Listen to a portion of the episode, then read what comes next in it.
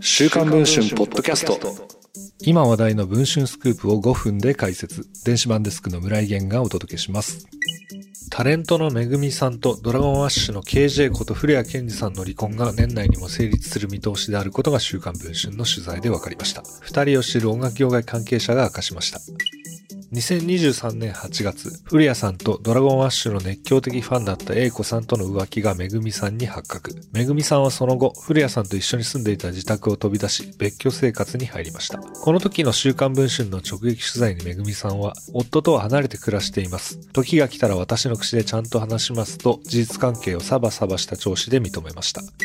それから2ヶ月後の10月10日、週刊文春は古谷さんが妻の出て行った自宅に英子さんを招き入れる様子を目撃しました。記者の直撃取材に対し、この時古谷さんは不倫は重々承知でございます。英子さんとは古谷さんの自宅で、はい、会ってます、などとこちらもサバサバした調子で認めたのでした。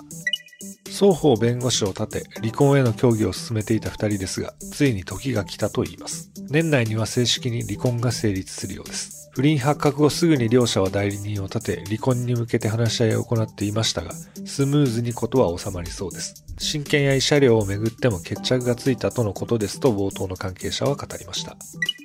記者は古谷さんの自宅を訪ねましたが、取材は叶いませんでした。一方、めぐみさんの所属事務所にも質問状を送りましたが、期日までに回答はありませんでした。現在配信中の週刊文春の電子版では、二人の離婚劇の内幕を詳しく報じています。続きは電子版の方でお読みいただければと思います。それでは本日の週刊文春ポッドキャスト、この辺りで終わりたいと思います。